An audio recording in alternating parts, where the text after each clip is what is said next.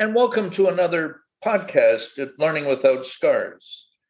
Today, we're joined by Caroline Slee Poulos, and we're going to have a discussion on another lessons learned in teaching. Today, we're tackling a subject that's a, a little bit more challenging relative to the fact is how does learning impact your life? Caroline, as you know, is a teacher in California with a master's of education. So she's got much more theoretical as well as practical knowledge on teaching and learning than I do. So it's going to be an interesting discussion. Caroline, welcome aboard. Glad to have you with us again. Glad to be here again. So, how do you transfer? How do you understand the students that you have in the classroom every day, how do you understand that they view learning and how it impacts their lives? In middle school, school, the process of learning isn't really the focus, of course. They get to go to this place every day with their friends. And that is the major currency for middle school students. And I would say for elementary school as well. The social value, and it's not what they consider learning, takes precedence in their mind. High school, they start to look at it a little differently in most cases. They look at school as a place to learn, to build the foundation for what they want to do with the rest of their lives. But mostly at a middle school level, learning if you ask the students what it means, the answers I've received in the past have been not getting bad grades, not getting in trouble, because lunch detention is a terrible, terrible thing when you're social. And also making sure I'm ready for high school so my family's not disappointed. This is how students at a younger age are conceptualizing the learning what I have observed, the social emotional impacts of learning, the things the students don't notice. I teach an intervention class. Intervention class is especially important, well, in my opinion, always. But this year, after the long gap with Zoom learning and working in an area where the infrastructure, the internet connectivity is not consistent, there are gaps there are things that have to be made up for or caught up on based on being online for a year and a half. And with the intervention class, I have noticed that the data and the emotional development of the students go hand in hand. My students who really struggle, and I'm an English teacher, so the students who really struggle with reading, with verbal communication, with writing, also tend to be my students who get in the most fistfights. And it boils down to a very simple thing frustration. When you do not have the tools to effectively communicate what you see, what you feel, what you think, your frustration level boils over. And I would argue that learning as an adult is no different when you are at work, learning a new method, learning a new program, learning new software happens to teachers all the time. We adopt something new, a new curriculum. And you see the teachers going through all the stages of frustration on the way to getting the full training and academic support they need to learn a new system. That translates to everything. It translates to the heavy equipment dealership. You're bringing in a new dealer business system on the computer, bringing it online. We resist. What's wrong with what we're already using? We like what we already have. We understand what we already have. Now we have to learn something new. It's threatening, it's stressful, it's frustrating. And then all of a sudden, actualization. Life does become easier. Things do work a little bit better. But when we're in the thick of it, whether we're adults or whether we're teenagers, we don't necessarily see that outcome. So the learning at school, they go to school for socialization to be around their friends as the primary. Their secondary is not wanting to discourage, disappoint their parents um, on their their ability. And at work, it's very much the same thing. People go to work and they spend more time with their co-workers at work than they do with their families. And they're not really asked, at least up till now, they have not been asked to have continuous learning. And we're, we're kind of at a pivot point, I think.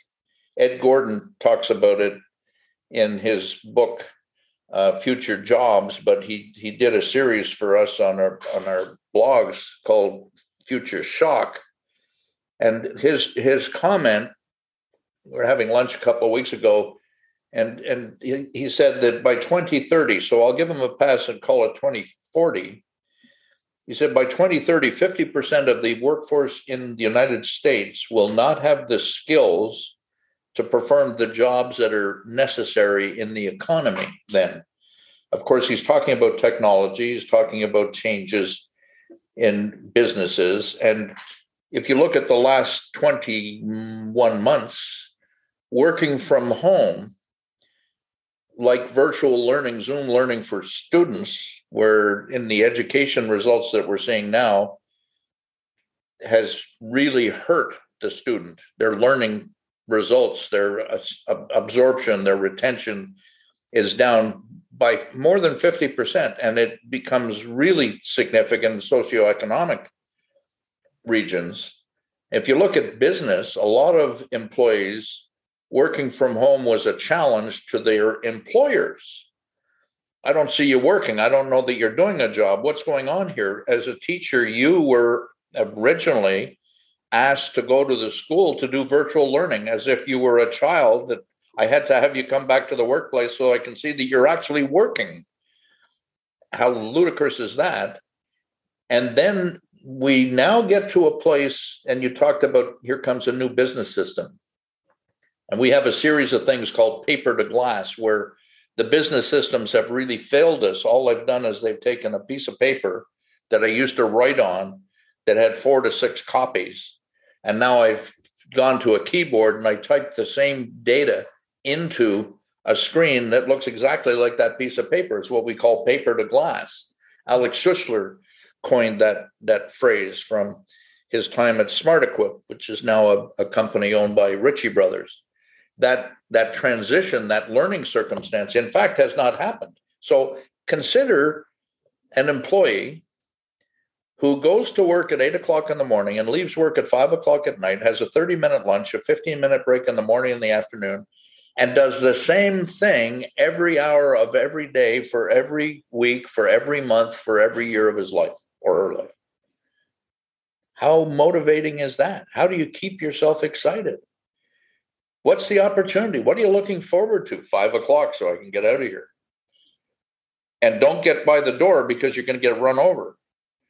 It's it's really how how we transition, how we get the American. Uh, in fact, everybody in the world is going through this to recognize that change is part of our lives.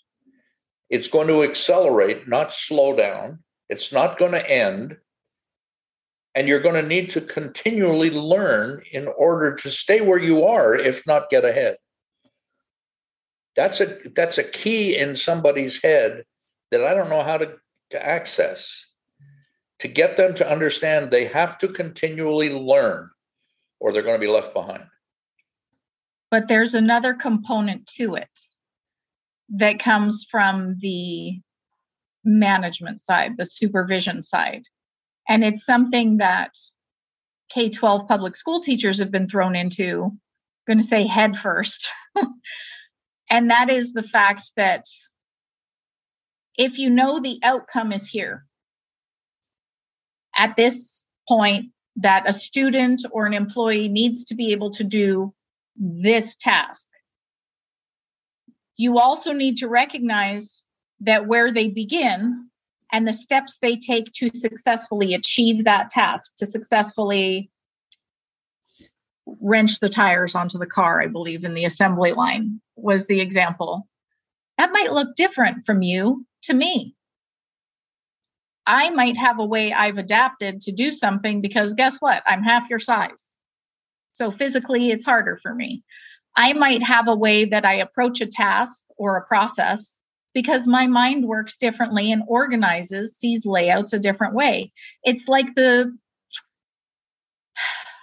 I cannot remember the movie to save my life, but I've heard it so many times in a school environment. Why did you flunk this math test? Because I didn't show my work. Why didn't you show your work? Because I did it in my head. Okay, why does the teacher say that's a failure then? Because the teacher can't do it in their head. Interesting a statement, student, A student or, or an employee taking a specific method to achieve the goal. I mean, that's critical. The goal, the task has to be successfully completed.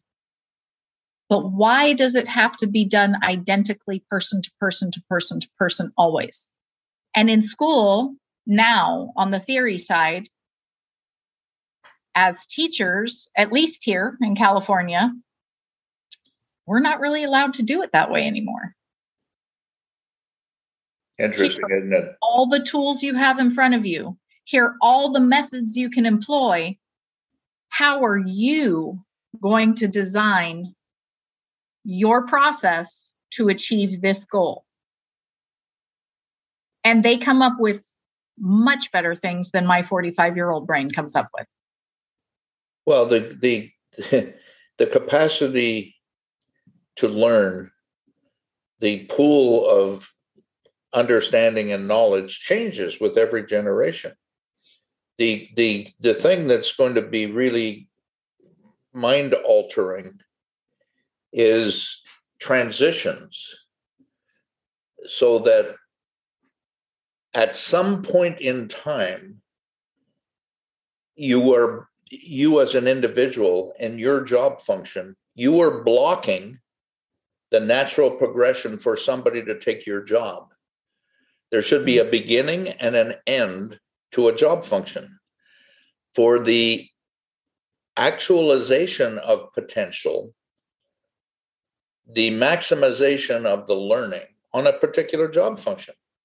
So if I start on the assembly line and all I'm going to do is put lug nuts onto a car to mount a wheel, am I going to do that for the next 50 years? Well, in the old days, that's what you did. So, as an example, when I came out of the workforce, out into the workforce in 1968, I had people telling me, take your time finding a job, Ron, because you're going to be there for the rest of your life. That was true up till the baby boomers. And then horror for the world, people started changing jobs quickly, particularly with the world data processing, computers in those days, not information technology. You learned, you got good, and you went somewhere else because you had another challenge, because there was a change. The power shifted from the employer to the employee, and that shift has continued to the point that South American countries, some companies have management take a year off every five years. Just go away. You have a sabbatical, you're fully paid, but you have to go to school. You have to learn something. It doesn't matter if it's applied to the job, you just have to learn something. And I've always wondered about that the, the first company that I worked with, we had teams of people go to different parts of the world for a couple of weeks and, and look at different companies, seeking out best practices and then bringing them back. Our owner was very enlightened for the time. This is the 1960s. There weren't many people that were doing that kind of thing. 20 groups came up after that where you shared that within your industry.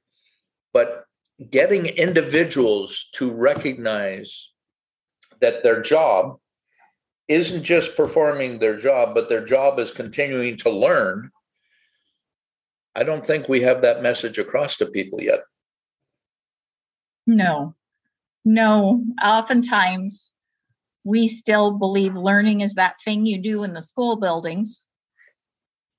And then you move into the real world, which I have a tendency to call the grown up world. The okay, you're not spending all day in a classroom. You are now putting it all into practice. What do you want to change? What do you want to do next? The learning doesn't stop. And if it does, I don't know. I mean, I tend to believe that the the moment we stop learning in some way, shape, or form, well, we're we're at the end. You know, the I've I've done it all. My time is near, and I'm going to just bask.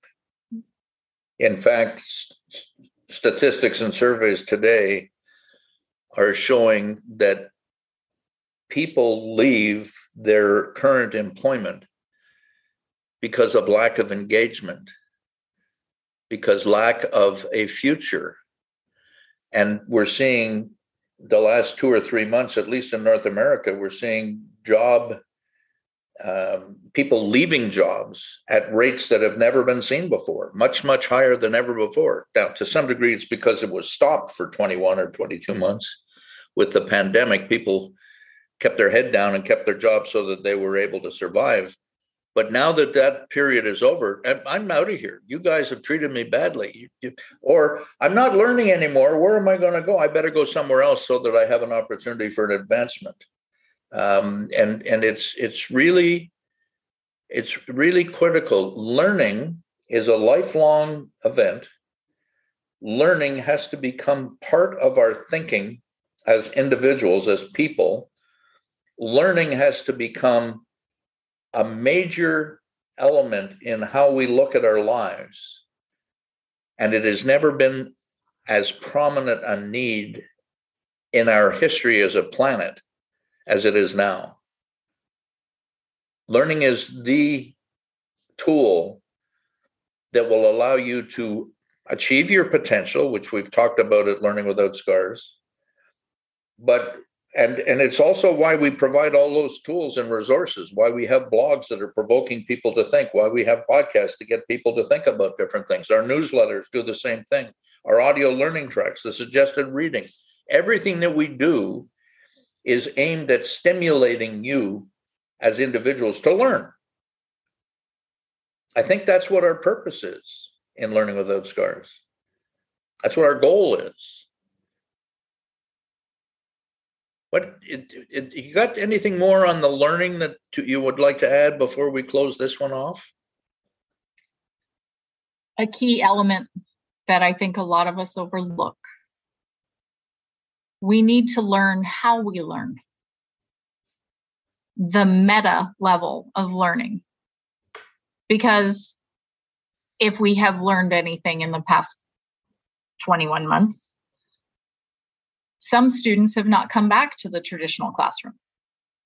Some students have discovered, oh my gosh, I am much better as an independent worker. And schools have adapted to that. There are programs for independent studies, which used to be programs for those students who were getting expelled for behavior issues, by the way. But now it's suddenly, uh, oh, and what about those employees who have discovered, wait a minute, every single thing I've been doing in my office every day of the week, Monday through Friday, rain or shine, I was capable of doing from my home the entire time. So I think learning how we learn, learning how we do is going to be a huge component moving forward. Because if I can do the exact same thing right here, no commute time, no interruption time, why isn't that the effective way to do it then? And the challenge there, I agree with you 100%. We need to learn how we learn. We need to understand how we learn. But we've also got a generational thing. A lot of the leadership today doesn't want you working from home. That's no good. I can't see you working. They're going to have to learn that there are sub job functions that are done better from home than they are in the office. And that's going to change. Uh, think about that infrastructure change, all those strip malls, all of those office buildings, all of that empty space. What the heck are we going to do with all of that? And and it's it's um, it's it's going to be very interesting learning is a lifelong experience, it's a lifelong journey. And we need to get good at it. Let's let's close that this lessons learned discussion there and move on to another one at a later date. So thank you, Caroline, for participating and contributing, and thank you all for listening to this Lessons Learned podcast. We look forward to having you with us again in the near future. Mahalo. Thank you for listening to our podcast. We appreciate your support. Should you have any thoughts or comments, please don't hesitate to contact us at www.learningwithoutscars.com. The time is now. Mahalo.